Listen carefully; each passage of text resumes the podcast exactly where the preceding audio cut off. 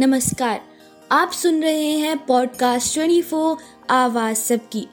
देश भर में नवरात्र महापर्व के आज सात दिन बहुत ही हर्षोल्लास के साथ पूरे हो गए हैं। आज के दिन मां दुर्गा के सातवें रूप मां कालरात्रि की पूजा की जाती है।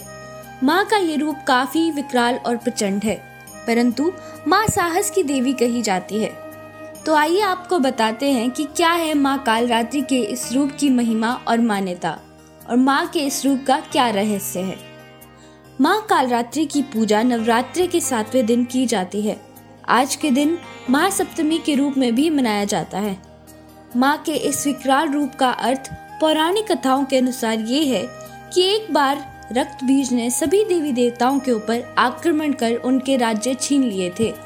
रक्तबीज के आक्रमण से परेशान होकर सभी भगवान देवों के देव महादेव के पास जाते हैं। भगवान शंकर सभी देवों का कष्ट सुनने के बाद माता पार्वती के पास जाते हैं। महादेव माता पार्वती को ही रक्तबीज राक्षस का संहार करने के लिए कहते हैं। त्रिलोकीनाथ की बात सुनकर माता पार्वती कठोर तपस्या साधना करने लगती हैं। माता पार्वती की साधना से ही मां का कालरात्रि रूप अवतरित हुआ है।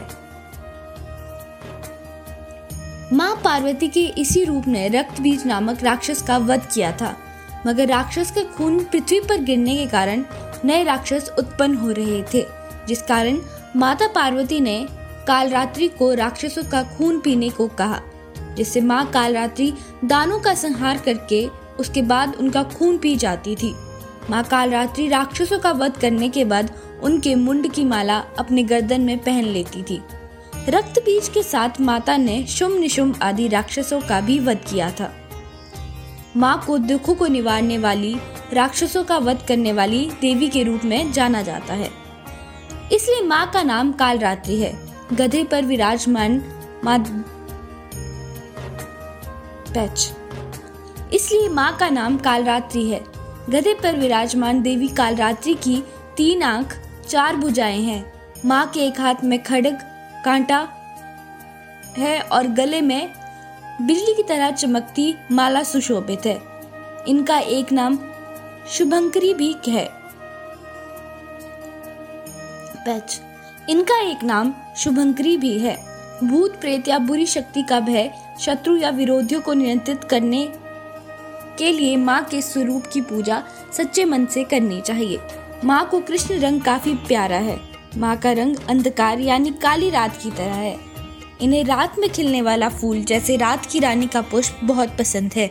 मान्यता है कि पूजा में देवी को रात की रानी का फूल अर्पित करने से भय और अकाल मृत्यु का डर खत्म हो जाता है। आज के दिन भक्तों को स्नान करके नीले वस्त्र धारण करने चाहिए और माता की पूजा फूल, चंदन आदि से करनी चाहिए और गुड़ का भोग लगा के माँ को प्रसन्न करना चाहिए, जिससे माँ भक्तों पर अपना आशीर्वाद बनाए रखती है। नवरात्रि के नौ दिनों में माता के नौ रूपों से जुड़ी मान्यताएं और पूजा के तौर तरीके जानने के लिए सुनते रहिए पॉडकास्ट चौबीस आवाज सबकी।